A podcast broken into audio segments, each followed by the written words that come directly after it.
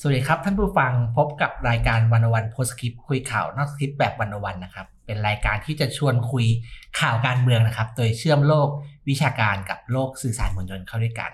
วันนี้ผมสมคิดพุทธศรีบรรณาธิการบริหารดีวันวันดีวันวันดับเบิลรับหน้าที่จะชวนคุยนะครับนี่ก็อยู่กับพี่วิสุทธิ์คมวัชรพงศ์แล้วก็อาจารย์สวัสดีครับศิริพัฒน์ทองสวยสวัสดีค่ะสวัสดีครับครับวันนี้วันที่ 6 กันยายนครับนะครับในอย่างก็ เข้ารูปเข้ารอยมากขึ้นครับพี่วิสุทธิ์เมื่อวานวันที่5ก็เอ่อคอรมอใหม่อืมโดยคุณเศรษฐาก็ถวายสัตว์อ่า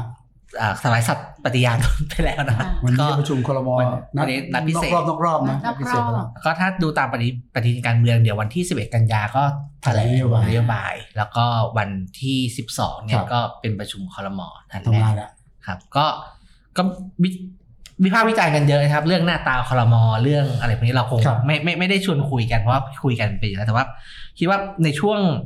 สองสัปดาห์ที่ผ่านมาครับมันมีปรากฏการณ์โดยรวมๆเนี่ยที่น่าสนใจอยู่สองสามเรื่องวันนี้อยากชวนคุยครับเรื่องแรกครับก็คือเรื่องเกมสภาอืมนะครับเอ่อจริงๆส่วนตัวเนี่ยผมว่าว่าเกมเชื่อดเฉือนระหว่างก้าวไกลกับเพื่อไทยนะครับ หลัก ๆ มันมันมาเร็วมากเลยครับอาจารย์พิวิสุทธิ์ใช่ไหมครับ ตั้งแต่ว่า เปิดสภาก็มีการโหวต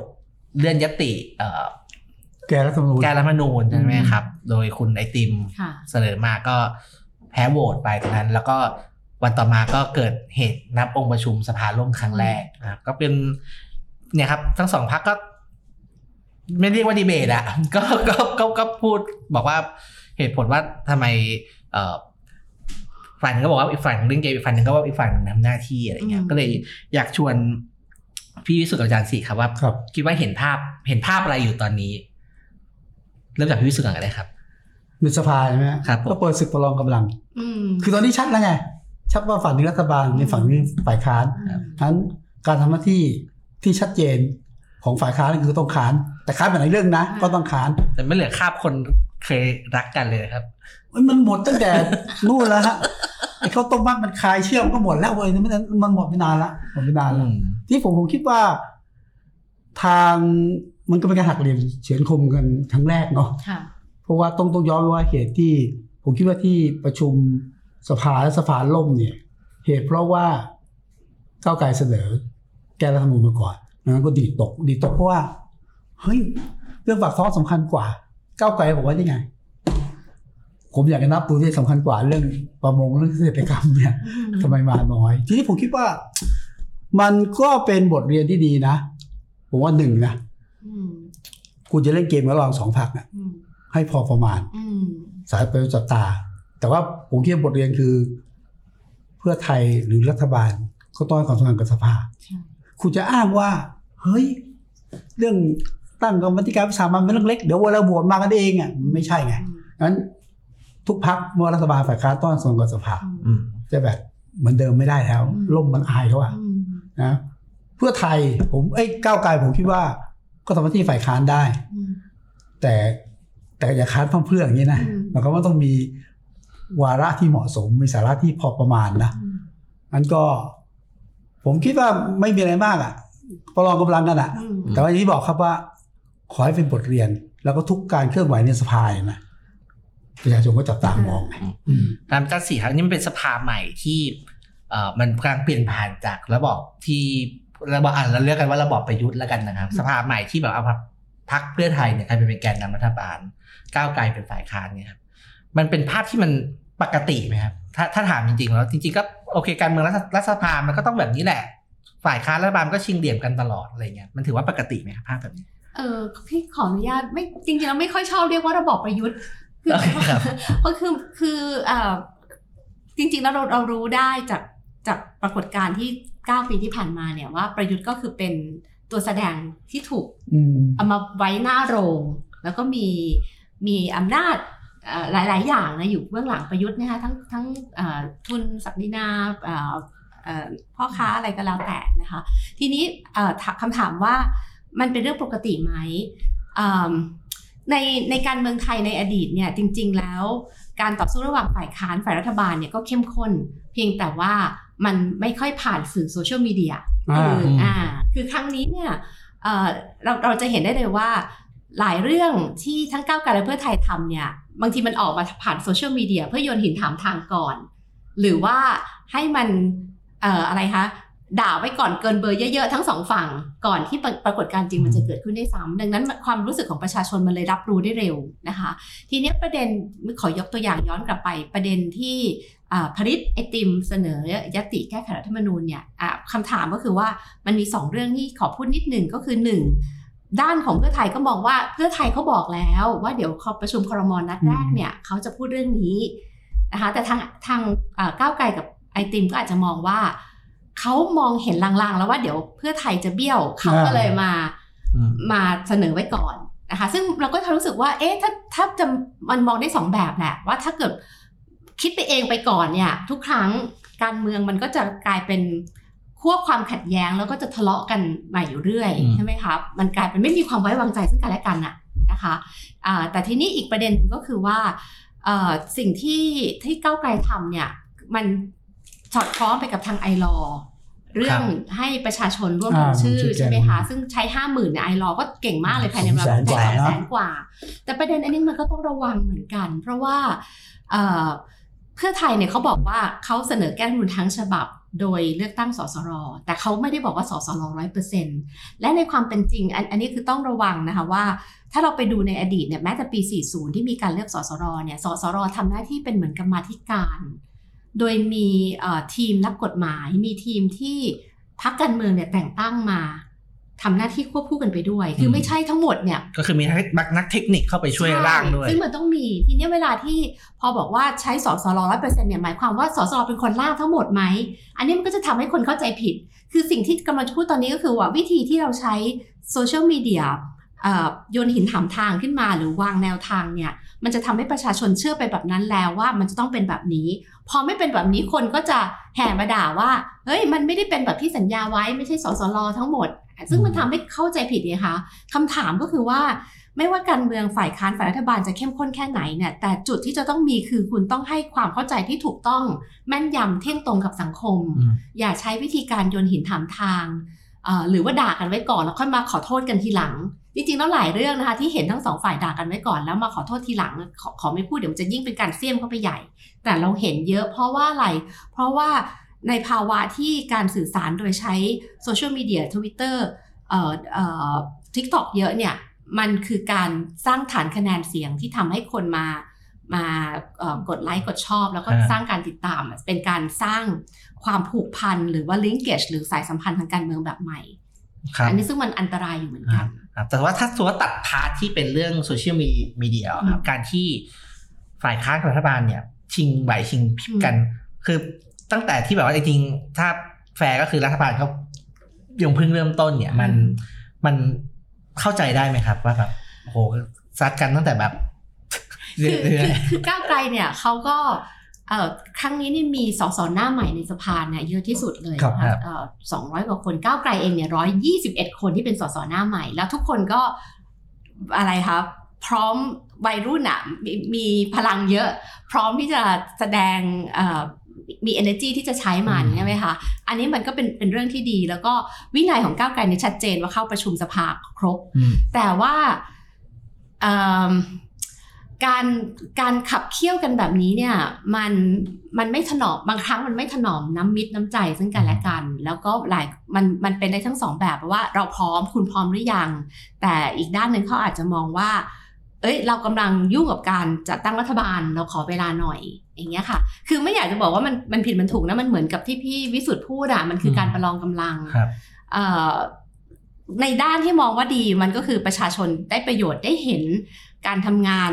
แล้วก็ติดตามอ่าได้ง่ายขึ้นแต่อีกด้านลบก็คือว่าที่กังวลเนี่ยคือมันจะทำให้ความเชื่อมั่นศรัทธาในสถาบันพรรคการเมือง ในสถาบันสภา ในสถาบันเอ่อฝ่ายบริหารเนี่ยมันถดถอยลงได้ คือมันต้องมีอืมขอบเขตของมันอะที่ไม่จะไม่ใช่เล่นเกินล้ำเส้น แล้วก็ใช้เอ่อทุกอย่าง politicize หรือเป็นการเมืองไปหมด ครับอืมผมคุยกับเอ่อเพื่อนกันเล่นๆเนี่ยครับว่าเออพอตั้งพัก รัฐบาลแบบนี้กับฝ่ายค้านแบบเนี้ยผมรู้ว่าพักอื่นสบายอะคือยังไงเดี๋ยวพักก้าวไกลกับเพื่อไทยมันก็ตีกันมันรักกันดีส่วนอ่าคือเราก็ได้เห็นใช่ไหมหลัก ๆ ก็คือเป็นก้าวไกลกับเพื่อไทยที่ออกมารวมถึงแฟนคลับด้วยครับแต่ว่าพรรคอื่นๆนี่ก็เงียบๆชิวๆพี่วิสุทธ์มองเรื่องนี้ยังไม่ถึงเวลามั้งคือคือผมอย่างนี้ผมผมคิดว่า ภาพที่เราอยากเห็นคือการเมืองแบบสร้างสรรค์เนาะประชาชนเป็นหลักนะค่ะไม่เล่นอะไรเกินเบอร์ที่อาจารย์ว่า แต่ผมคิดว่าเป็นไปไม่ได้อะอืมวิธีการเมืองวิธีการเมืองอะอืมมันต้องมีการแลกแบบประลองกำลังไประยะระยะ คือต้องก้าวเข้าใจก้าวไกลนะว่าก็ไม่ไว้ใจอยู่แล้วอืมเขามีบทเรียนไงใช่ไหมฮะคือโอ้โหก็กลัวเบี้ยวมาตลอดรอบเนี้จะเบี้ยวอันหนึ่งผมแม่งแค่หนึ่งเขาก็กลัวเบี้ยวที่สองคือผมว่าก้าวไกลก็ต้องแสดงจุดยืนอย่างเงี้ยอ่าคือถ้าไม่อย่างนี้เขาจะเวทีที่ไหนอะนี่คือก้าวไกลไงอ่าอืมก็เป็นเวทีที่เขาต้องเล่นนะฮะแต่ก็อย่าได้เกินเบอร์ที่ว่าไงเออผมว่าเพื่อไทยเองก็ เข้าใจอยู่ว่ากำลังจัดรัฐบาลเนาะแต่ผมคิดว่าเนี้ยเกิดจัดรัฐบาลกับงานในสภามันต้องไม่แยกกันกันคือไม่ใช่แบบเฮ้ยแต่ว่าเสร็จแล้วค่อยมานั่งคุยนะ ไม่ใช่ งานสภาก็คืออืมก็ต้องทำอืมก็ก็ต้องให้ความสำคัญนั้นผมผมผมคิดว่า ใจผมเนี่ยนะถ้ามองบนโลกแบบเฮ้ยทำใจได้นะซัดไปเลยทั้งสองฝั่ง ผมมองอย่างเงี้ยประชาชนเนี่ยผมผมคิดผมได้ประโยชน์นะอ่าคือคุณซัดไปซัดมาเนี่ยอ่าผมก็ต้องไปหาข้อมูลเพิ่มเติมอะผมก็ต้องฟังรอบด้านอะอืมตกลงใครจริงใครปลอมใครเท็จใครแก้อืมใครเก๊แต่คุณก็ต้องเสนอทางเรื่องที่ดีมานะอืมเออผมจะมองอย่างเงี้ยนะฮะเออแล้วผมเชื่อว่าการซัดกันระหว่างเพื่อไทยกับก้าวไกลจะเป็นศึกหนัก แต่ผมยังเชื่อว่าอย่างนี้นะอนาคตนะก้าวไกลจะเป็นฝ่ายค้านคือค้านเต็มที่แล้วจะค้านไปสร้างสรรค์ตามที่ประกาศไปหรือไม่อีกเรื่องหนึ่งนะอืมเรื่อง ทุกเรื่องของอาเพื่อไทยผมก็จับตาอืมเรื่องภูมิใจไทยก็อย่าคิดว่าไม่มีนะ คือมันมีตั้งแต่กระทรวงมหาดไทยแน่นอนมีตั้งแต่คมนาคมถึงแม้จะเปลี่ยนรัฐมนตรีใช่ในการเช็คบินอืมมีกัญชาจะเอาไง มีแค้นฝังหุ่นระหว่างก้าวไกลกับอ่าคนของรวมไทยทั้งชาติ ทั้งรวมทั้งชาติทั้งภูมิใจไทยอะภูมิใจไทยทั้งศักดิ์สยามเนี่ยนะอ่ามันมันมีการเช็คบินอยู่แล้ว อ่านะนั้นผมคิดว่าถ้าจับตาคือบทบาทในสภาเนี่ยมันจะค้านยังไง คือผมผมเชื่อพักเสียงไม่เท่าไหร่ค้านยังไงให้สร้างสรรค์และสุขใจประชาชนอืมไอ้นี่ไอ้นี่ก็คือคล้ายๆอย่างที่อาจันใช่ที่บอกว่าแบบทำยังไงให้ใช่คานแล้วเกิดประโยชน์ไม่ไม่ทำให้ข้อมูลที่คนได้รับเนี่ยมันถดถอยลงอะไรใช่ไหมครับแต่ว่ามันมันมีประเด็นหนึ่งครับที่อยากถามอาจารย์สีเหมือนกันก็คือเรื่องเอ่อการแย่งเก้าอี้กรรมาธิการอืมจริงๆเรื่องเนี้ยมันก็เป็นเรื่อง เรื่องงานสภาโดยโดยใช่ตรงเลยครับ เรื่องนี้เราควรตั้งหลักมองไงคืออย่างเอ่อหลายเก้าอี้ที่เป็นปัญหากันก็คือ เช่นเรื่องที่ก้าวไกลอ้างก็คือตรวจสอบที่เกี่ยวข้องกับการตรวจสอบซึ่งค่ะบอกว่ารัฐบาลไม่ยอมเนี่ยจริง ๆ หลักในเรื่องของการแบ่งเก้าอี้กรรมาธิการเนี่ยควรเป็นยังไงครับคือเท่าที่จริงๆก็ฟังเอ่อทั้งสองฝั่งนะครัคะบแล้วก็คือเผอิญปีเนี้ยทำไม่เหมือนครั้งที่แล้วอืมคือครั้งที่แล้วเนี่ยมันง่ายกว่า เพราะว่าให้เลือก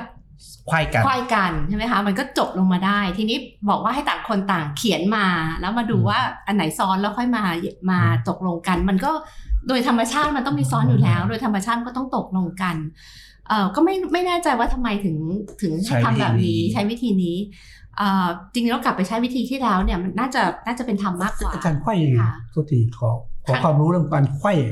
ครั้งที่แล้วสุดก็คือสมมติว่าเขาเอ่อพักได้เสียงมากอันดับที่หนึ่งเลือกก่อนอ่าอ่าพี่พี่พิสุทธิ์เลือกเสร็จก็มาเป็นจุงเลือกแล้วก็อ่ามมาเป็นสีเลือกวนแล้วก็วนวนไปกันอ่าก็ไม่ต้องใช่สอนกันอ่าดังนั้นมันก็ใครเลือกไว้ก็ก็เป็นจังหวะที่ใครครับจะเลือก ดังนั้นคุณก็จะได้เลือกอันที่คุณชอบมากที่สุด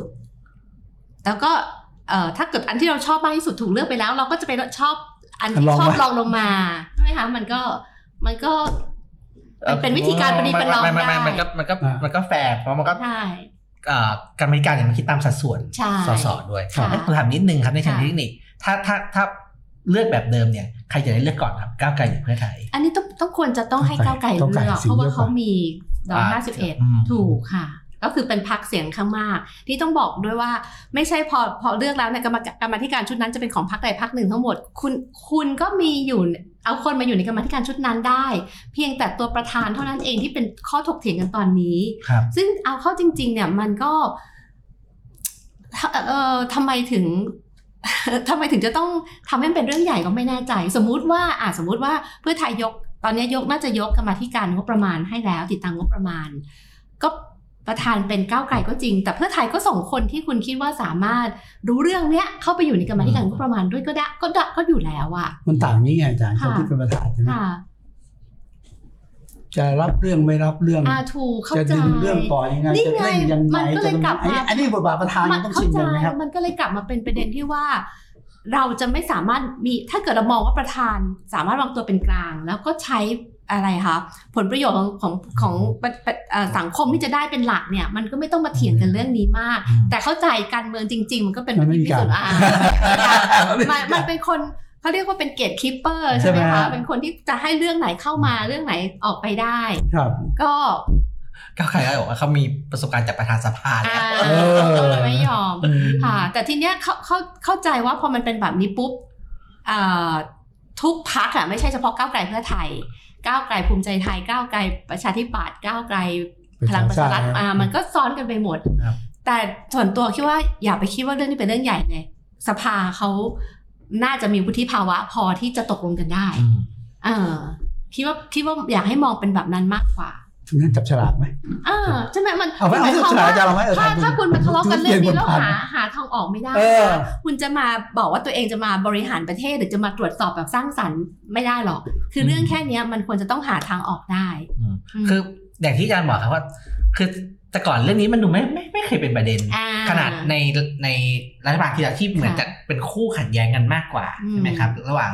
รัฐบาลฝั่งรัฐบาลพรรคโดยพรรคนำโดยพรรคพลังประชารัฐกับฝ่าย ค้านเก่าเนี่ยอืมดูจะขัดแย้งกันมากกว่าแต่ก็ไม่ได้มีปัญหาอะไรกันเรื่องนี้ คือต้องบอกเลยว่าการทำทำงานสภาของก้าวไกลทำให้บทบาทกรรมาธิการมีความสำคัญอ่าขึ้นมามากครับนะคะรวมถึงเอ่อการเสนอกฎหมายด้วยฝ่ายนิติบัญญัติซึ่งพูดมาตลอดก้าวไกลเป็นพรรคที่ไม่จำเป็นจะต้องเป็นเอ่อรัฐบาลเท่านั้นถึงจะเสนอนโยบายได้ ก้าวไกลเสนอนโยบายผ่านนิติบัญญัติ นะคะแล้วก้าวก้าวไกลก็ใช้เวทีกรรมาธิการในการตรวจสอบในการเข้าถึงประชาชนดูกรรมาธิการที่ก้าวไกลเลือกเนี่ยก็คืองานที่เขาต้องการการเน้นก็คือที่ดินอะอืมเขามองว่าที่ดินเนี่ยเป็นเป็นพื้นที่ที่ประชาชนมาร้องเรียนเยอะค่ะทำมาหากินเนี่ยนะคะก้าวไกลก็จะใช้วิธีเนี้ยในการดูแลปากท้องประชาชนอ่างบประมาณ ซึ่งอันนี้คือกระเป๋าตังค์สำคัญมากนะคะปปชปปชตรวจสอบซึ่งเดิมก็คือเป็นท่านเสรีพิสุทธิ์ครับอ่าซึ่งก็ ที่บทบาทแบบนี้ที่เอ่อคุณเสรีพิสุทธิ์ทำกับคุณปรินาหรือคุณครับศิระเนี่ยศิระมันมีผลในทางปฏิบัติจริงๆไงคะดังนั้นตอนเนี้ยมันก็เลยเป็นพื้นที่ที่ทุกพักเริ่มมาให้ความสำคัญ ว่ามันสามารถสร้างการเปลี่ยนแปลงได้จริงอืมแล้วก็สามารถคือแล้วก็อีกฝั่งหนึ่งก็คงคงกลัวด้วยว่าเดี๋ยวก้าวไกลมาตรวจสอบเยอะก็คือขอเข้ามาดูหน่อย มันมันซึ่งมันแต่ซึ่งมันดีใแง่หงมันครับดีใช่แต่ผมคิดสึกแย่งชิงถ้าผมในเกมเอาแง่อ่าเกมนะ ส่วนนี้ต้องแย่งเนี่ยเพราะว่าโอเคอาจารย์ว่านะบทบาทเยอะส่วนหนึงว่าก้าวก้าวไกลก็เปิดเกมลุกอืมขอตำแหน่งที่ตรวจสอบรัฐบาลได้ ใช่ อันนี้คือเป้าหมายของเขาฝั่งนั้นบอกเฮ้ยเรื่องอะไรยอมใช่ใช่ไหมอืมก็ก็ต้องการน่ะครับมันคือตำแหน่งกรรมธิการถ้าเป็นอย่างนี้มันแบบมันแค่เป็น คือถ้ามองแบบก้าวไกลนะกรรมธิการคือฝ่ายค้านอืมอืมถูกไหมเป็นเครื่องมือของฝ่ายค้านถูกเพื่อตรวจสอบรัฐบาลค่ะแต่ว่าฝั่งรัฐก็ไม่ยอมเพราะว่าเฮ้ย นี่มันเป็นชุดกรรมธิการทำงานร่วมกัน ไม่ใช่เรื่องมีฝ่ายค้านก็เกิดการแย่งชิงกันอืมก็อย่างที่บอกอะส่วนหนึงคือ คุณเปิดเกมลุกเราก็ต้องคือต้านตอนเนี้ยที่ที่แย่งกันเนี่ยมันมีเท่าที่อ่านเนี่ยนะคะคือมีสองส่วนก็คือส่วนที่ก้าวไกลจะใช้เป็นเครื่องมือตรวจสอบครับกับอีกส่วนหนึ่งที่ก้าวไกลกับพรรคอื่นๆเนี่ยก็คือพรรคที่ตัวเองมีเอ่อเจ้ากระทรวงอยู่ ครับอ่าอ่าก็คือจะมาคุมคือคือให้มันทำงานไปด้วยกันพรรคเหล่านั้นเนี่ยคือที่ที่ไม่ได้เอ่อที่ไม่ใช่เฉพาะเพื่อไทยก้าวไกลอ่าอย่างเช่นเอ่ออะไรคะทรัพยากรอย่างเงี้ยก็อยากได้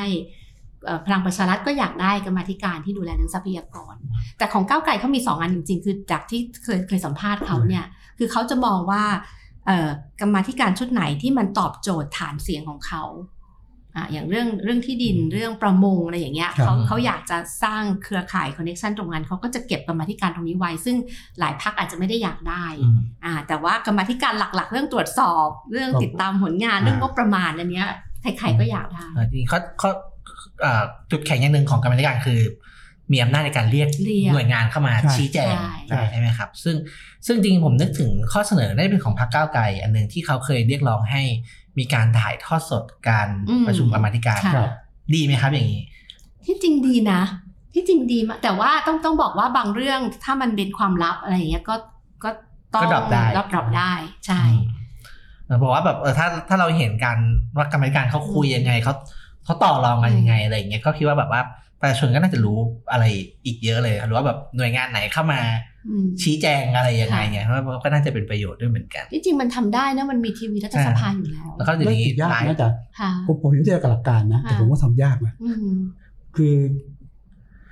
พอสมมติมีการถ่ายทอดสดอะ คนจะเกรง มันเป็นของปลอมแล้วอะอ่ามันจะเกรเป็งนของปลอมอืมมันจะไม่สามารถมันก็คุยต้องกันสได้งเหวมือนนเดิท่ามทีต้องใช่คุยกันแบบอีกแบบนึงนะค่ะอืม ซึ่งทำยังไงให้รู้สึกว่าเฮ้ยมันมันซ่อนกล้องมันซ่อนกไม่ล้องได้ไม่นะได้มันมันผิดนะมันไม่ได้ผินะอ่ามันผิดงั้นผมผมผมผมมองแบบเอาความเป็นจริงนะยิยอมค่ะคือถ่ายทอดเนี่ยอืมผมคิดว่าสดอะยากอืมแล้วผมลึกๆผมก็เห็นด้วยกับหลักการ แต่ว่าวิธีปฏิบัติผมว่ายากอ่าก็จริงงั้นทำยังไงที่อย่างนี้ดีกว่าผมทำไงนะถ้าผมเสนอออกคือโอเค คุณไม่ต้องถ่ายทอดสดก็ได้ถ่ายทอดบางมัดก็ได้นะอืมแต่เวลาคุณประชุมกรรมาธิการเนี่ยคุณต้องรายงานให้กับประชาชนได้รับรู้ และเป็นรายงานจริงๆนะอืมคืออย่างนี้ครับมันมีรายงานอาจารย์เห็นไหมค่ะเอ่อประชุมกรรมาธิการแบบหนึ่งนะโฆษกแถลงคนละเรื่อง คนละเรื่องเลยก็มีงั้นผมคิดเอางี้ได้ไหมล่ะแล้วตอนนี้ต่อไปประชุมกรรมาธิการอืมแถลงอืมร่วมกันประชาชนต้องรับทราบอืมแค่นี้ผมคิดว่าเอ้ยเจอครึ่งทางได้ไหมอืม นะฮะแล้วอย่าไปตัดแต่งอย่าไปตัดแต่งครับวาระการประชุมมันเคยมีมาแล้วนี่ครับค่ะคือคือขอนิดนึงแต่พี่พี่พิสุทธิ์พูดแล้วทำให้คิดคือมันมีครับอย่างนี้อย่างถ้าเราเราเห็นกับกรรมาธิการของสหรัฐอเมริกาเนี่ยบางครั้งครับเวลาที่เขาเชิญคนที่อ่าเอ่อเช่นมาร์คซักเคเบิร์กเขาอ่าเคยใช่มาร์คไหมซักเกอร์เบิร์กอ่าเออโตโยต้าเอออย่างนี้โอผเคลิตรถยนต์อะไรอย่างเงี้ยอย่างเงี้ยเราถ่ายทต้อองดเปิดได้เลยอ่าใช่คือไม่ได้แบบว่าต้องถ่ายทอดทุกทุกถูกนัดต้องแต่อันถูกต้องที่มันเป็นเรื่องเกี่ยวกับผลประโยชน์ในตรงกับประชาชนที่เนี่ยไม่ได้เป็นความลับอย่างเงี้ยครับ แบบเนี้ยมันใช่เดี๋ยวอ่าต้องเลือกนะคะใช่ไหมมันมันทำให้ประชาชนได้ได้ติดตามแล้วได้เห็นบทบาทจริง ๆ แล้วกรรมาธิการเนี่ยมันควรจะใช้ให้ให้ถูกต้องแล้วก็ครับเป็นเป็นเครื่องมือที่จะทำให้การตรวจสอบมันเกิดขึ้น หรือเรียกคนที่เกี่ยวข้องมาตอบว่าทำไมไม่ทำแบบนั้นแบบนี้ผลประโยชน์อยู่ตรงไหนอะไรอย่างเงี้ยมันทำได้นี่ต้องฝากใครฝากอาจารย์มโน แต่อาจารย์มันเนาะก็ใช่ค่ะแล้ทั้วงก็สามสภาทั้งทีมอะทั้ทีงมทีมประธานอะทั้งสามท่านอะไอ้ไอ้ค่ะก็ขอแชร์เคล็ดลับซึ่งหลายคนก็จะรู้แล้วคือวันวันเนี่ยชอบจัด policy forum ใช่ไหมครับอ่าซึ่งจะเชิญนักการเมืองมา วิธีที่เราเลือกคนมาก็ดูไปดูกรรมาธิการเนี่ยครับอืมเพราะว่าใครที่อยู่ในกรรมาธิการไหนเนี่ยเขาจะรู้ว่าเอ่อประเด็นดีเบตในตอนนั้นในเชิงนโยบายเนี่ยมันเป็นอะไร และครับสิ่งนี้ก็ ค่อนข้างดีนะครับ คือคนถ้าถ้ามาจากกรรมาธิการเนี่ยก็จะรู้ในประเด็นเรื่องที่ตัวเองอยู่ในกรรมาธิการเนี่ยค่อนค่อนข้างดีเลยอืมนะเพราะว่าก็เป็นเป็นทางหนึ่งที่อย่างน้อยสื่อก็มีทางเลือกในการทำงานครับมากขึ้นด้วยอะไรอย่างแต่เงี้ยแต่มองอีกมุมหนึ่งนะโอเคนักการเมืองแย่งชิงกรรมาธิการก็ว่าไป ส่วนหนึ่งผมคิดว่าก็เรียกร้องแล้วก็เป็นโอกาสประชาชนด้วยนะ การเมืองไม่ได้ตามแค่รัฐบาลไงใช่มันต้องตามเรื่องในสภาที่มันลงประชาชนโดยตรงใช่มันมีเรื่องวาระของคุณวาระที่คุณเกี่ยวข้องใช่วาระซ่อนเล้นวาระอันเนี้ยคือการเมืองใหม่ที่อืมใช่คือคือการเมืองหน้าใหม่อะที่ต้องตามถูกแล้วมันเป็นการยกระดับฝ่ายนิติบัญญัติให้มามีศักดิ์ศรีบทบาทเนี่ยเทียบเคียงครับกับฝ่ายฝ่ายบบริริหาหารรซึ่งแต่เดิมเนี่ยฝ่ายบริหารขี่ฝ่ายนิติบัญญัติตลอดครับค่ะซึ่งผมคิดว่าเราก็น่าจะเห็นสภาแบบมีความหมายมากขึ้นในในอืมในรัฐบาล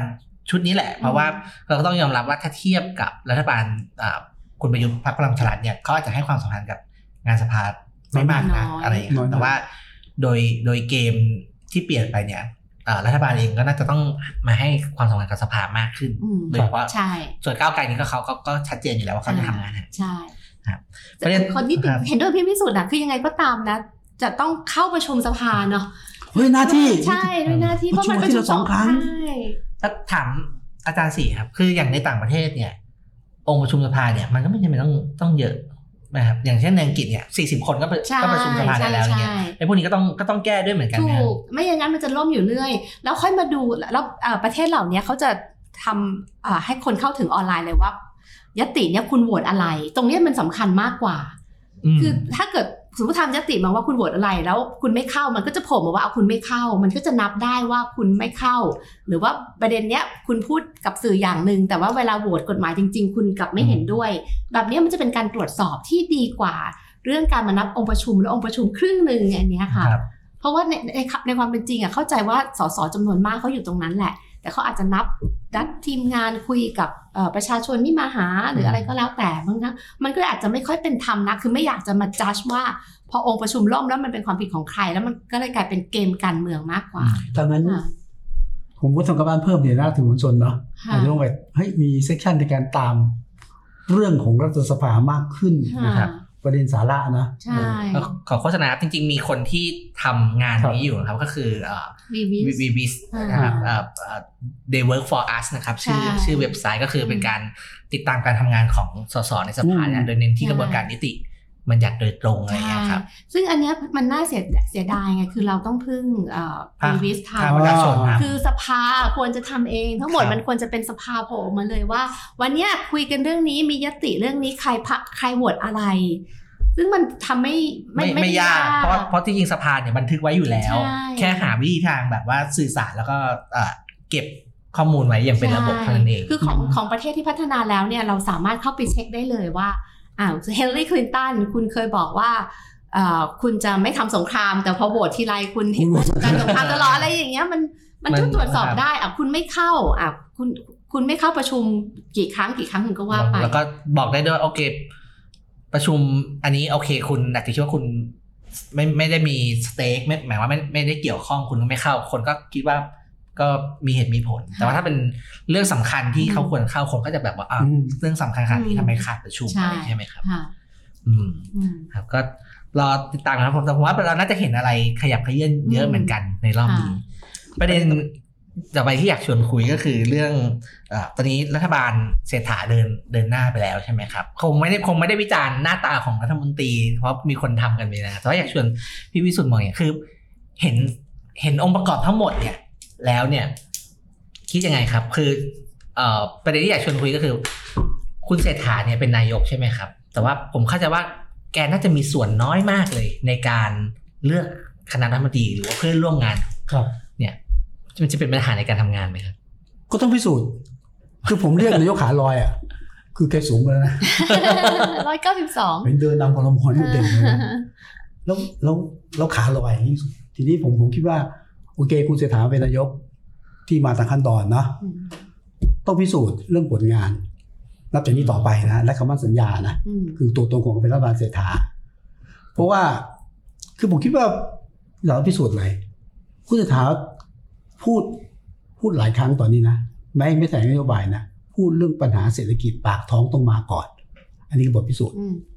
สัญญาที่ต้องทำไอ้รถไฟอะไรนะรถไฟฟ้า 20 บาทเนี่ยทำท่าจะเลื่อนเนี่ยไอ้อืมก็ต้องชี้แจงใช่ไหมครับ แต่ว่าผมคิดว่าประเด็นใหญ่ของเศรษฐานอกจากแก้ปัญหาเศรษฐกิจนะซึ่งต้องชัดเจนมาหลายภาคเข้าใจ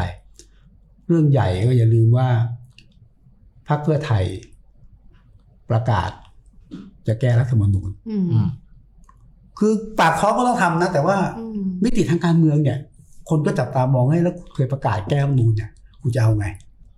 สสรคุณจะตั้งหรือคุณไม่ตั้ง แนวทางคือยังไง เมื่อล่าล่าสุดเนี่ยผมไปดูไอ้ฟังว่าจะเป็นอะไรนะนโยบายที่จะแถลงใช่ไหมค่ะ ตอนนี้ก็เริ่มเปลี่ยนใช่ไหมฮะ บอกว่ารัฐบาลจะหารือแนวทางในการทำประชามติให้มีความสำคัญ ให้ประชาชนทุกภาคส่วนมีส่วนร่วมนะฮะอืมออกแบบกฎกติกาประชาธิปไตยทันสมัยยอมรับร่วมกันกว้างมาก ไม่เป็นไรคือต้องทำให้ชัดแหละว่าอืมรัฐบาลต้องการแค่ไหนอืมแก้บางมาตราหรือเปล่าอืมอันนี้อันนี้อันนี้สำคัญที่ต้องพิสูจน์นะอืมที่สองเนี่ยผมคิดว่าคำว่าสัญญาทั้งที่ประกาศอะจะอธิบายว่าเฮ้ยรัฐบาลเสียงข้างมากไอ้เสียงข้างรัฐบาลผสมแล้วทำได้ไหมนะก็ต้องอธิบาย ผมผมคิดว่าอืมฟังได้แต่อธิบายค่ะแต่อย่าแก้บอกว่า เงินมาหลายหลายพักว่าต้องเลือกไปก่อนคือคือพอพอผมผมผมก็จะรู้สึกเหมือนกันว่านโยบายไหนที่ทำได้ก็ทำก็บอกนี่เป็นคือนโยบายตัวเองครับแล้วเราผลักดันครัแต่บนโยบายทำไม่ได้จะบอกว่าเป็นมีเป็นพรรคร่วไม่ได้จะทำยังไงต้องฟังไม่ไม่เป็นไรไม่ได้จะทำยังไงอืมอืมต้องบอก แต่ว่าผมผมเองผมสังเกตความเป็นนายกเศรษฐานะผมคิดว่าหนักและต้องพิสูจน์อย่างน้อยที่สุดเนี่ยผมบอกว่านายกขาลอยนะรับเชิญจากพรรคเพื่อไทยเป็นนายกอืม ไม่มีอำนาจในการจัดคอรมออืมอืมหน้าตาคอรมอไม่พูดก็ไม่ได้ก็ต้องพูด มันก็มีตำหนิเยอะอะอืมอืมไม่เป็นไรคุณเป็นนายกเนี่ย คุณจะแก้ตำหนิ หรือการมองแบบเอ่อไม่ไว้วางใจเนี่ยยังไงอืมใช่ไหมครับ เนี่ยคือสิ่งที่ต้องพิสูจน์กับเราคุณเศรษฐานะ เอาง่ายๆผมคิดว่า จะไม่เรียกคือความไม่ไว้วางใจในความเป็นรัฐบาลคุณเศรษฐาเนี่ย ภายใต้ร่มของคุณทักษิณมีอยู่อืม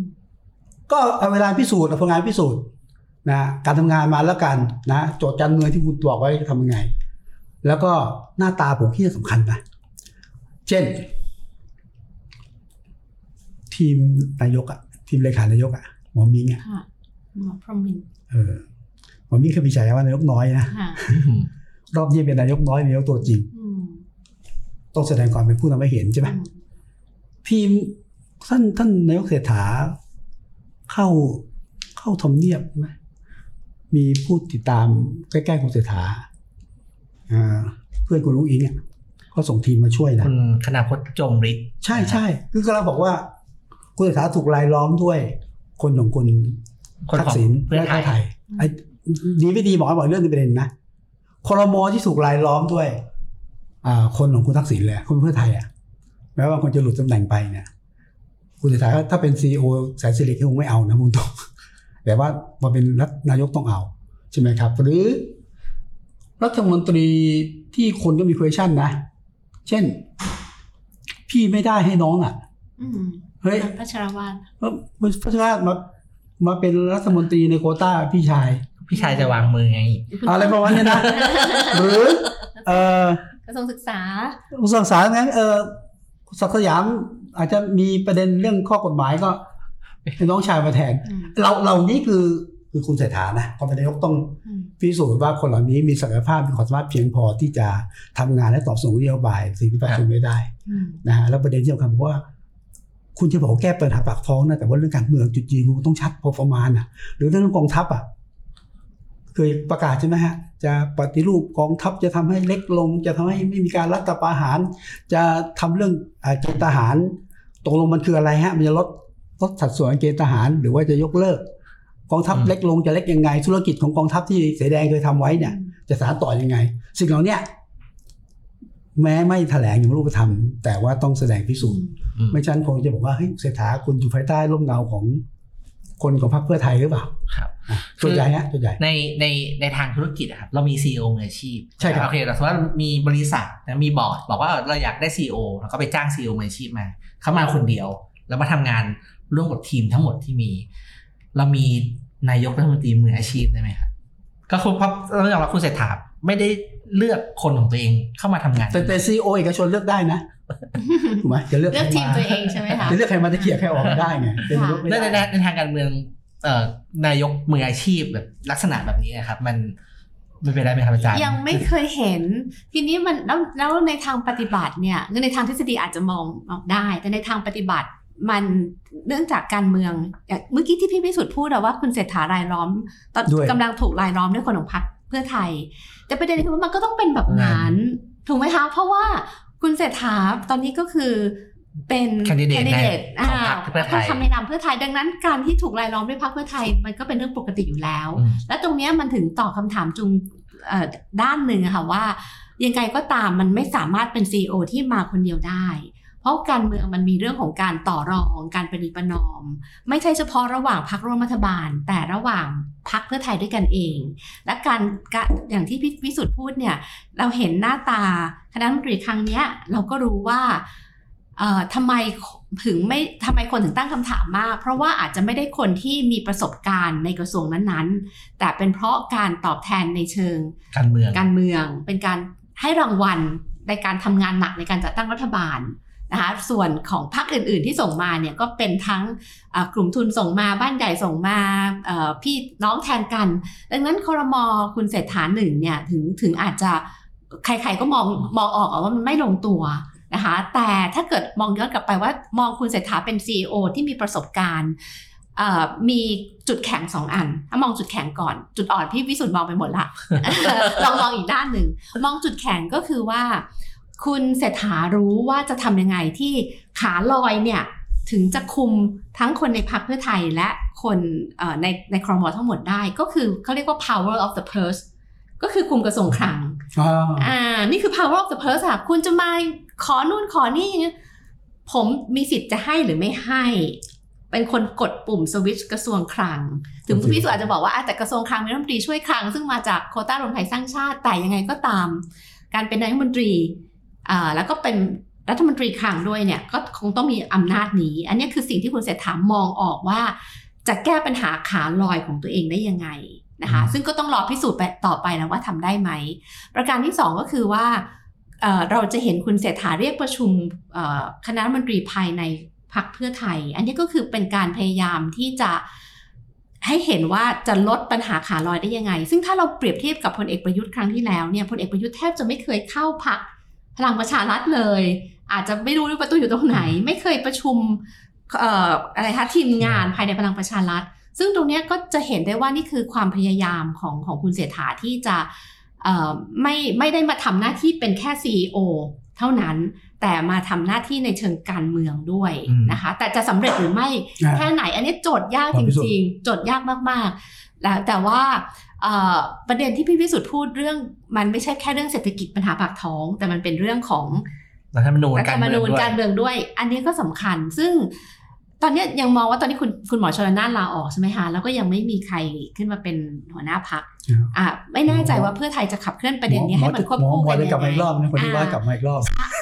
มะไม่ควรจะเป็นอย่าคุณหมอมาชเลลยนานหมอกลับมาอีกรอบไม่งั้นคนก็จะมองว่ามันครับเป็นฉากละครครับอีกแล้วใช่ไหมคะทีเนี้ย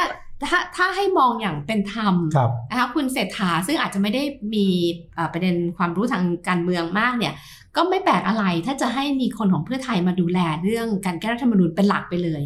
นะคะแล้วคุณเศรษฐาก็มุ่งมั่นเรื่องปัญหาปากท้อง ซึ่งมันไม่ใช่เรื่องง่ายอะครับนะคะแต่ว่าสิ่งที่เราเห็นเนี่ยก็คือว่าเอ่อเพื่อไทยเลือกคุมกระทรวงเศรษฐกิจทั้งหมดจริง ๆ ซึ่งไม่เคยเห็นรัฐบาลไหน ที่นายกรัฐมนตรีสามารถคุมกระทรวง เศรษฐกิจได้ทั้งหมดนะคะ อันนี้พูดถึงคลังพาณิชย์คมนาคม ท่องเที่ยวและต่างประเทศ แต่ขาดเอ่อเอ่อเกษตรและสหกรณ์อ่านะคขารัดบเกษตรและสหกรณ์แบ่งกันบ้างแบ่งกันบ้าง ซึ่งก็ก็ร้อยสี่สิบเอ็ดเสียง ถ้าอ่าถ้าพูดถึงร้อยสี่สิบเอ็ดเสียงได้เท่านี้เนี่ย ดิฉันมองต่างจากคนอื่นว่า โอ้โห เพื่อไทยยอมจนเหลือแต่กระดูกไม่ไม่จริงเลย ไม่จะยอมแลกกับมหาไทยก็โอเคใช่ไหมคือมหาดไทยทุกวันนี้มันไม่เหมือนในอดีตค่ะครับมหาดไทยในอดีต มีอำนาจเยอะจริง แล้วที่สำคัญที่สุดคนอยากได้มหาดไทย เพราะว่าคุมผู้ว่าองค์การบริหารส่วนท้องถิ่นอืมในช่วงเลือกตั้งครับแต่ครั้งนี้คุณดูสิบิ๊กป๊อกคุมมหาดไทยแล้วรวมไทยสร้างชาติหรือพลังประชารัฐก็แพ้อย่างสิ้นเชิง คือประเด็นคือมหาดไทยไม่ได้เป็นเครื่องมือ ที่จะทำให้ได้ชัยชนะเลือกตั้งอีกต่อไปแล้ว มันอยู่ที่คุณคุม TikTok คุณคุมโซเชียลมีเดียได้หรือเปล่า แล้วพรรคไหนคุม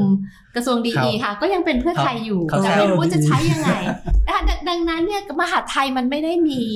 เอ่ออะไรคะอิทธิฤทธิ์อำนาจเหมือนในอดีตที่มันเสีได้ยไหไปมครับเขาที่เขาจะเสียไปแล้วจะอยู่ไม่ได้เชิญเลยผมค่ะผมแทรกเนี่ยอาจารย์พูดโทเชิษญทีเชิญเลยค่ะดีไงเพื่อไทยคุมไงก็นี่ไงถึงบอกเลยว่าดีเพื่อไทยคุมไงคะเออดังนั้นเขาบอกเขาเขาเขามองไม่ไม่รู้อะดิฉันมองแบบนี้เออว่า เอ่อเพื่อไทยเอ่ออะไรนะมหาดไทยมันไม่ได้เป็นกระทรวงวิเศษอืมเหมือนในอดีตแล้เขาวเขาแซวกันว่าค่ะว่าก็ตอนนั้นน่ะ เป็นพลเอกอนุพงษ์ทค่ะำแต่ตอนเนี้ยคนนะทุนชิดชอบจะเป็นคนทอ่าำทำเป็นอะไรซึ่งอย่างเอ่อเงี้ยซึ่งแน่นอนว่ามันมันก็ต้องยอมบ้างนะคะ แต่ว่ายังไงก็ตามสิก็ยังมองว่าเอ่อภูมิใจไทยก็คงยังเป็นพรรคที่เป็นยังขยายไม่ได้ ยังขยายไม่ได้ เท่ากับแบบเพื่อไทยแมสอะหรือก้าวไกล ใช่ยังไม่เป็น mass ยังเป็นพรรคไม่ใช่ mass product นะที่ที่เน้นภูมิภาคอคยู่รับดี ซึ่งอาจจะขยายอย่างได้อย่างมากก็คือทางภาคใต้บ้าง เพราะว่าภาคใต้ตอนนี้เราสัมสายอืมเพราะว่าสายสัมพันธ์ที่ภูมิใจไทยสร้างกับประชาชนเนี่ยมันผ่านอ่าอุปถัมภ์ผ่านบล็อกเกอร์ทางการเมือง มันไม่ใช่นโยบาย หรือก็ยังเล่นเกมโซเชียลมีเดียไม่ไม่ได้ครับดังนั้นก็ให้ภูมิใจไทยไปก็ไม่ได้ประเด็นก็คือว่าไม่ได้ผิดร้ายแรงอืมค่ะ ทีเนี้ยมันก็อยู่ที่ว่าคุณเศรษฐาจะสามารถแก้ปัญหาปากท้อง และทำตามสัญญาได้มากน้อยแค่ไหน เพราะจะถูกจับผิดตลอดเวลาเวลาอย่างที่พี่พี่พิสุทธิ์ว่า แล้วประเด็นเรื่องการแก้รัฐธรรมนูญนี่ก็เป็นเรื่องสำคัญนะคะ เพราะว่าไม่อย่างนั้นเพื่อไทยจะเสียภาพลักษณ์ซึ่งตัวนี้ก็เสียไปเยอะแล้วอืมในฐานะผู้ชูธงประชาธิปไตย และถ้าไม่ยอมแก้รัฐธรรมนูญทั้งฉบับนะคะไปแก้รายมาตรา แก้แบบหน่อมแนมมินิเนี่ยจะจะถูกโจมตีมากอืม แต่ก็อย่างที่บอกนะคะว่าประเด็นเรื่องจะต้องสสรร้อยเปอร์เซ็นต์เนี่ยเป็นเป็นเรื่องครับที่เพื่อไทยไม่ได้พูดแบบนั้น แต่ว่าต้องต้องควรจะต้องแก้ทั้งฉบับและประเด็นสำคัญสำคัญต้องดึงออกมาให้ชัด แต่ขอขอแวะนิดหนึ่งครับ แต่ว่าถ้าไม่ได้ทำเอ่อไม่ได้คุมมหาดไทยเนี่ยก็หมายความว่าการกระจายอำนาจเนี่ยก็คงคาดหวังได้ยาก เราบอกอย่างนั้นได้ไหมครับประเด็นนี้ไงเพื่ออันนี้มองเองเพื่อไทยก็อาจจะบอกว่า คือมันยากอยู่แล้ว เพื่อไทยบอกก็ไม่ได้คุม ก็เอาก็บางทีเออบางทีก็เราไปไม่เหรได้อคุมก็ไม่ได้คุมก็อาจจะโยนเผือกร้อนไปให้ภูมิใจไทย เพราะว่าเพื่อไทยไม่ได้คุม แต่ว่าประเด็นเรื่องเลือกตั้งผู้ว่าเนี่ยก็ไม่คือเพื่อไทยเองก็ไม่ได้ชูเออเป็นเป็นประเด็นหลักไหมเพื่อเพื่อไทยจะซ่อนๆอยู่อะอ่าจะจะเออลองลองแกล้มลองลองลองแล้ก็มีมีอ่มีคำว่ากระจายอำนาจอยู่ในอ่าอยู่ในนโยบายใช่อะไรอย่างเงี้ยซึ่งประชาธิปัตย์เนี่ยก็เป็นพรรคที่พูดถึงกระจายอำนาจมาตั้งแต่นู่นสมัยคุณบัญญัติอืมคุณชวนแต่ครับว่าก็ไม่ได้ไม่ได้คอมมิตกับการเลือกตั้งผู้ว่า ก็จะมีแค่ก้าวไกลอะที่ครับพูดเรื่องตั้งเลือกตั้งผู้ว่าแต่ว่าการกระจายอำนาจในมุมของเพื่อไทยคืออะไรมอันเนี้ยเพื่อไทยก็อ๋อก็ควรจะต้องต้องก็ทำให้ชัดค่ะอืมแต่โจทย์เศรษฐกิจก็ยอมรับว่าเป็นโจทย์ที่ที่ยากตอนนี้ใช่ไหมครับยากคือ คืออย่างคนจะนึกถึงพรรคไทยรักไทยสมัยคุณทักษิณอืมที่ทำให้เศรษฐกิจไทยโต แต่ว่าตอนนั้นต้องยอมรับว่าหนึ่งเศรษฐกิจโลกดี เป็นยุคทองของโลกาภิวัตน์ใช่ไหมครับ คือแบบว่ามันมีโอกาสทางเศรษฐกิจเยอะสองก็คือเอ่อตอนนั้น ทุนทุนใหญ่เนี่ยยังไม่แข็งแรงขนาดเท่าทุกวันนี้อืมใช่ไหมครับแต่ว่าตอนนี้เงื่อนเงื่อนไขยากกว่าเลยโลกเศรษฐกิจก็ไม่ดีเลยขาจีนลงอีกเนี่ยค่ะเพิ่งเกิดยังไม่รู้ว่าจีนอาหารที่เอ่อสังอาหารใช่ไหมครับนะะจีนเนี่ยจะส่งผลยังไง นักท่องเที่ยวที่คาดว่าจะมาก็ก็ยากอืมใช่ไหมครับ แล้วก็เออเราก็ไม่ไม่มีเครื่องยนต์ทางเศรษฐกิจที่จะบูตตอนนี้ก็ไปหวังกับไอ้เงินท่องดิเที่จิยวตอลหมื่นหนึ่งก็คือก็ยังเฉพาะหน้าเถียงกันอยู่ ก็ยังเถียงกันอยู่ว่าแบบว่า มันจะมันจะเวิร์กใช่จริงไหมอะไรอย่างเงี้ยเพราะว่าเป็นโจทย์โจทย์ที่ยากมากๆคส่รัวบนใหญ่เพราะว่าเพราะดูปัญหาเศรษฐกิจไม่มีของใหม่นะคือเงื่อนไขก็ไม่ให้นะค่ะยุคคุณทักษิณมีอะไรกองทุน30บาทอืมอะไรกองทุนหนึ่งล้านสามสิบาทรักษาทุกโรคเนี่ยนะมันก็อืมมันก็มีของใหม่ใช่เป็นอินโนเวชันเลยแหละอืมเพราะยุคนี้ก็ต้องแบบแก้ปัญหาเฉพาะหน้าเนี่ยเดี๋ยวมาแล้วจะลดราคาน้ำมันลดอืมราคาแก๊สลดค่าไฟอืมใช่ไหมครับไอ้ช่วงยิงดีต้อนหนึ่งอะไรบอลเลนก็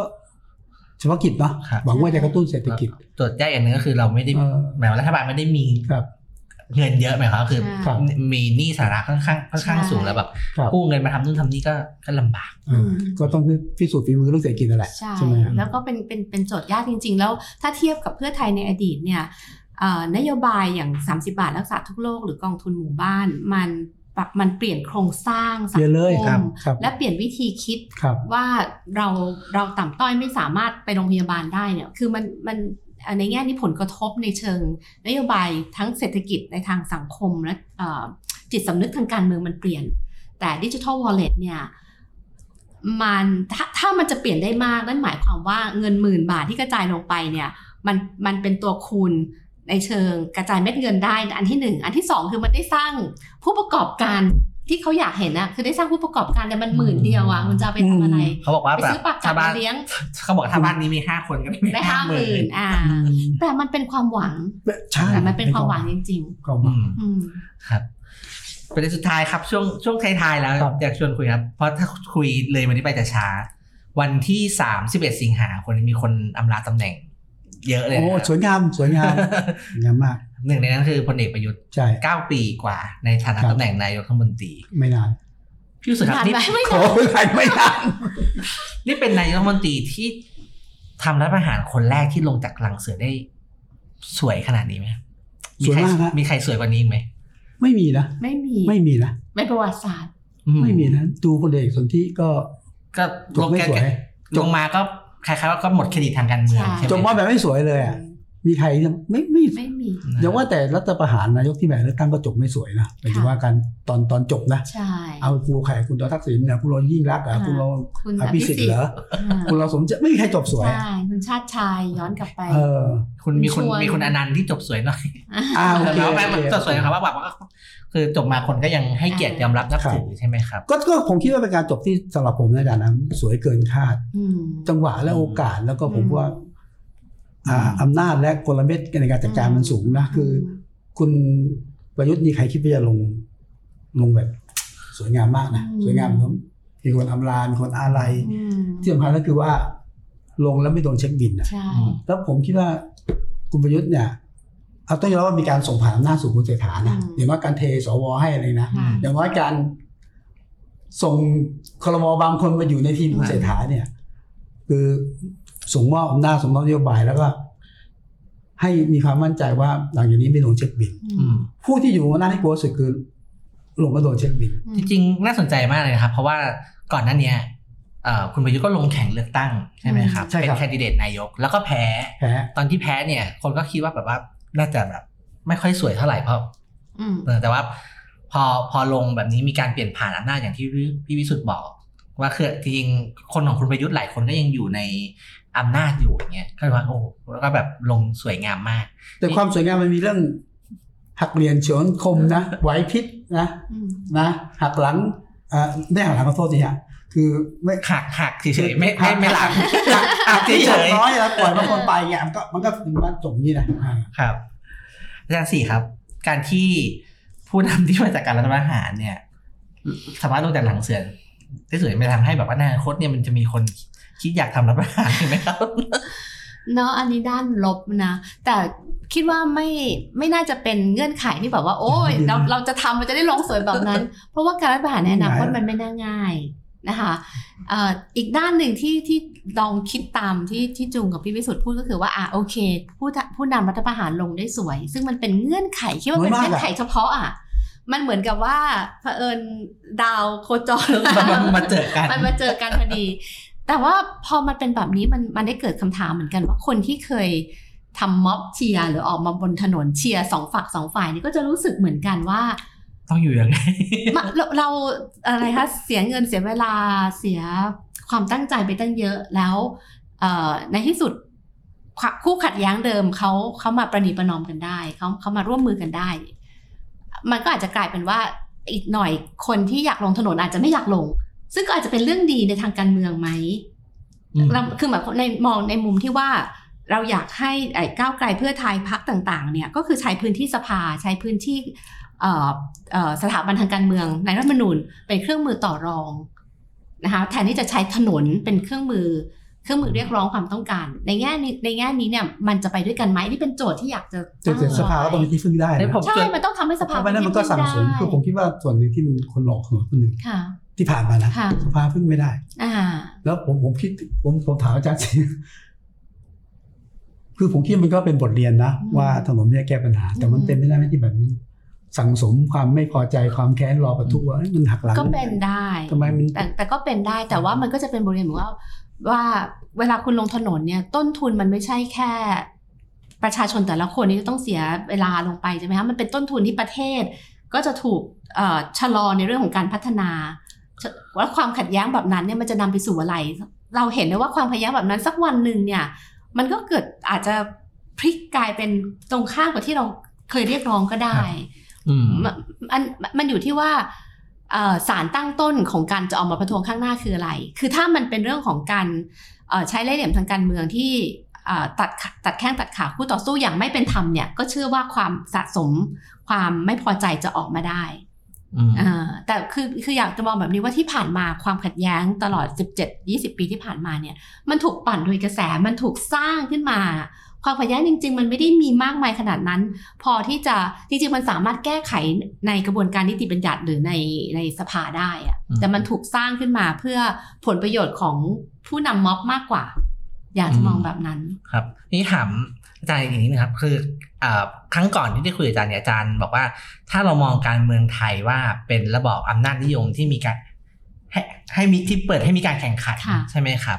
ก็เลยถามว่าแล้วในระบอบอำนาจนิยมที่เปิดให้มีการแข่งขันเนี่ยที่ทางของประชาชนเนี่ยมันอยู่ตรงไหน หรือว่าเช่นถนนเป็นทางออกไหมหรือว่าเราควรเข้ากลับเข้าไปแบบปล่อยให้สภามันทำงานนะครับแล้วรวมถึงถามว่าแบบว่า ถ้าเรามองแบบเนี้ยหมายว่าเออการตัดสินใจแบบเพื่อไทยเนี่ยก็จะเข้ากับระบอบมากกว่าไหมกับถ้าเทียบกับก้าวไกลที่มองว่ามันเป็น ประชาธิปไตยนะเราต้องอยู่บนเส้นประชาธิปไตยเท่านั้นอะไรอย่างเลยครับ มองมีคำตอบเรื่องนี้ยังไงดีครับ คือมองแบบนี้ค่ะว่าระบอบอำนาจนิยมที่ให้มีการแข่งขันก็คือว่าความหมายคือว่าเขายังคุมกติกาก็คือตัวรัฐธรรมนูญอยู่ใช่ไหมคะสวอ่อยังมีอำนาจในการเลือกตั้งในการเลือกเอ่อเอ่อ นายกรัฐมนตรีนายกรัฐมนตรี แล้วก็ยังคุมองค์กรอิสระ ซึ่งเป็นผู้คุมเกม ระบอบอำนาจนิยมที่ให้ที่ยอมให้มีการแข่งขันหมายความว่า พื้นที่ของการแข่งขันเนี่ยมันไม่เสมอภาคกันอืมบางคนเอ่อได้เปรียบในการแข่งขันมากกว่าบางคนบางพักนะคะแล้วที่สำคัญบางครั้งเนี่ยตัวกรรมการเนี่ยลงมาแข่งด้วยเข้ามาเข้าข้างผู้แข่งบางคนด้วย อันนี้คือระบอบอำนาจนิยมที่มีการแข่งขัน หรือใช้ใช้กฎหมายบางอย่างกีดกัน อย่างเช่นอะตัวอย่างเขมรเอ่อ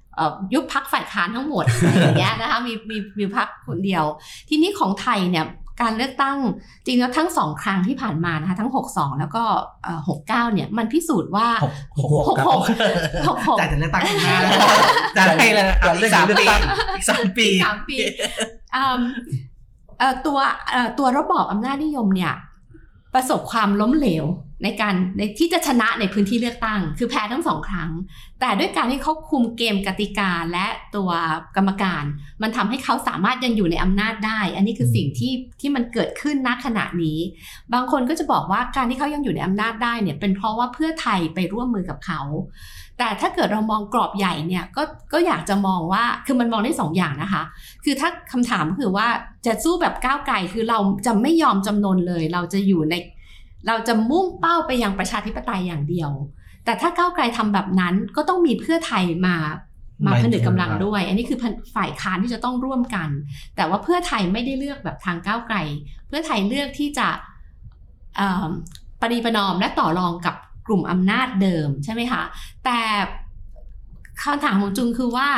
มันควรจะเลือกแบบไหนใช่ครับแบบว่าคือถ้าผมว่าถ้ามองในในกรอบแบบที่อาจารย์สีบอก ทางเลือกของเพื่อไทยก็ดู make sense ดีเพราะว่าเราไม่ได้อยู่ในระบอบประชาธิปไตใช่ยใช่ไหมครับค่ะแต่ถ้าเราคิดว่าเราอยู่ในระบอบประชาธิปไตยเนี่ย ทางเลือกของของเพื่อไทยก็จะดูแบบว่ามันผิดขัดผิดหลักหรืออะไรอย่างเงี้ยครับ ถึงถึงบอกว่ามันอยู่ที่เราจะมองแบบไหน คือถ้าถ้ามองว่าก็ในเมื่อเราอยู่ในเกมที่ยังไงเราไม่มีทางได้เปรียบ แต่จะทำยังไงที่เราจะสู้ได้บ้าง แล้วก็เอาพื้นที่เอ่อ ถึงจะไม่เป็นประชาธิปไตยทั้งหมดเนี่ยกลับมาอยู่ภายใต้ปฏิบัติการของเราได้บ้างก็จะมองแบบเพื่อไทยอืมแต่ถ้ามองแบบก้าวไกลก็คือจะมองว่า ถ้าเรายังไม่เป็นประชาธิปไตยเราเราก็จะต้องสู้ในเกมประชาธิปไตยไปตลอด แต่คำถามคือถ้ามองแบบก้าวไกลก็คือหนึ่งเพื่อไทยถ้าเกิดเพื่อไทยจะอยู่กับก้าวไกลไปเนี่ยต้องรออีก 9 เดือนหรือ 10 เดือน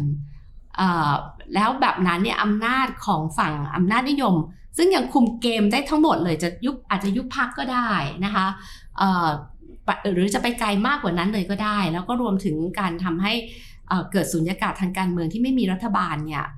ไม่ไม่แน่ใจว่าปัญหาของประชาชนจะรอได้ไหมอันนี้คือ ก็คือเป็นคำถาม ดังนั้นถ้าถ้ามองแบบนี้เนี่ยโดยส่วนตัวมองว่าสิ่งที่เพื่อไทยทำมันอาจจะไม่ได้ถูกใจทั้งหมด และเราก็ไม่แน่ใจด้วยซ้ำว่าเพื่อไทยจะสามารถดึงอำนาจนิยมมาให้อยู่ภายใต้เกมประชาธิปไตยได้จริงแค่ไหน แต่ก็เป็นสิ่งที่จะรอดู คือประเด็นที่รอดูก็คือว่าเราจะมองว่าเกณฑ์ที่รัฐบาลต่อไปนี้จะเดินก็คือหนึ่งคุณต้องแก้กติกาให้ให้รัฐธรรมนูญเนี่ยไม่ได้สร้างความได้เปรียบเสียเปรียบทางการเมือง อันที่สองคุณต้องเคารพ สิทธิเสรีภาพ สิทธิมนุษยชนจริง ๆ อันที่สามคือเปิดช่องของการมีส่วนร่วมนะอันที่สี่ก็คือว่าคุณต้องยอมรับในกติกาของการตรวจสอบอย่างเข้มข้น คือถ้าทำแบบนี้ถ้าเพื่อไทยทำแบบนี้ได้เนี่ยก็หมายความว่าคุณทำให้อำนาจนิยมอยู่ภายใต้กติกาประชาธิปไตย แต่ถ้าทำไม่ได้เอ่อก็คือแสดงว่าคุณยอมจำนนครับดังนั้นมันยังไม่ได้มีคำตอบ ชัดเจนอืมแต่แน่นอนว่าเอ่อสิ่งที่ก้าวไกลมอง เราก็ไม่แน่ใจอีกเหมือนกันว่าถ้ารอไปแล้วเนี่ยเราจะได้กลับสู่ถนนประชาธิปไตยจริงหรือเปล่าแต่แต่แต่แต่ไม่ว่ายังไงครับพี่สุดคือถ้าสมมติว่าเอ่อไม่ว่าเราจะเชื่อแบบไหนอืมเชื่อแบบก้าวไกลหรือเชื่อแบบเพื่อไทยเนี่ยแต่ผมคิดว่าพอถึงเนี้ยผมก็แบบมีอย่างหนึ่งก็คือว่าจริง ๆ เลือกตั้งเนี่ยแน่นอนว่าแบบเราไม่ได้ผลเลือกตั้งแบบที่ควรจะเป็นอืมใช่ไหมครับแต่ว่ามันมันมันมันมีอะไรที่มันเปลี่ยนอยู่ ในในทางการเมือง หมายว่าคะแนนเสียงที่ที่ออกมาแบบนี้อืมใช่ไหมคือมันคทำรับให้เห็นว่าเสียงของประชาชนอย่างน้อยที่สุดอย่างที่ชัดเจนที่สุดคือเสียงของประชาชนเนี่ยทำให้อำนาจนิยมไม่สามารถปฏิบัติการได้เหมือนเดิมอีกต่อไปแล้วอืมคือเสียงของประชาชนเนี่ยคือชัยชนะที่เหนืออำนาจนิยม เพียงแต่กติกาที่เขาวางไว้ทำให้เขายังสามารถอยู่ในอำนาจได้บางส่วน แต่ก็จะไม่ได้ใช้อำนาจได้แข็งแรงเท่าเดิมอืมครับก็ ติดตามดูกันนะครับ การเมืองเข้าสู่เฟสใหม่จริง ๆ แล้วครับรัฐบาลเศรษฐาหนึ่งเอ่อเดี๋ยวนะทำไมต้องมีเศรษฐาหนึ่งอะก็เขาถ้าเกิดปรับครมถ้าปรับเออคเป็รนมเศรษฐามันจะเป็นเศรษฐาสองไม่ได้หมายความว่าเอ๊ะทำไมต้องมีไม่ได้หมายความจะอยู่ไม่ครบเขาเขาเขาเขาเขาแซเรียกวแบบนี้เสมอเขาเขาแซวกันเออเขาต้องเขาหนึ่งเขาอะเขาเรียกคลมอนนิดนิดนิดหนึ่งหน่อยนิดหนึ่งอะนิดหนึ่งนิดหนึ่งครับเออก็เอ่ออย่างที่เอ่อเรียนไปตอนต้นรายการครับแถลงนโยบายต่อรัฐบาลวันที่วันสิบจันทร์วันจันทร์ค่ะนะครับ ที่น่าสนใจเหมือนกันว่านโยบายที่แถลงสุดท้ายแล้วออกมาเนี่ย หน้าตาจะเป็นยังไงครับนะครับ จะเป็นจะตรงกับที่หาเสียงไว้ไหมหรือจะมีอะไรที่คนจับตามองกันอยู่เช่นเรื่องรัฐธรรมนูญเรื่องอะไรต่างๆเนี่ยสุดท้ายจะเป็นยังไงนะครับ แล้วก็หลังจากนั้นก็คงเริ่มทำงานกันอย่างเต็มสูบก็รัฐบาลก็คงทำงานไปสักระยะหนึ่งนะครับ แล้วก็หลังจากนั้นฝ่ายค้านอย่างก้าวไกลแล้วก็อีก สองสามพักเนี่ยรวมถึงประชาธิปัตย์ด้วยเนี่ยก็คงทำหน้าที่ที่ฝ่ายที่ฝ่ายค้านใช่ไหมฝ่ายค้านที่ฝ่ายฝ่ายค้านใช่ไหมฝ่ายค้านฝ่ายค้านฝ่ายค้านด้วยความเต็มใจอะครับก็ลองดูนะครับ แล้วก็ถ้าเป็นยังไงก็เดี๋ยวเราคงได้มาคุยกันอีกครับครับวันนี้ก็ลาไปก่อนครับสวัสดีครับฝ่าย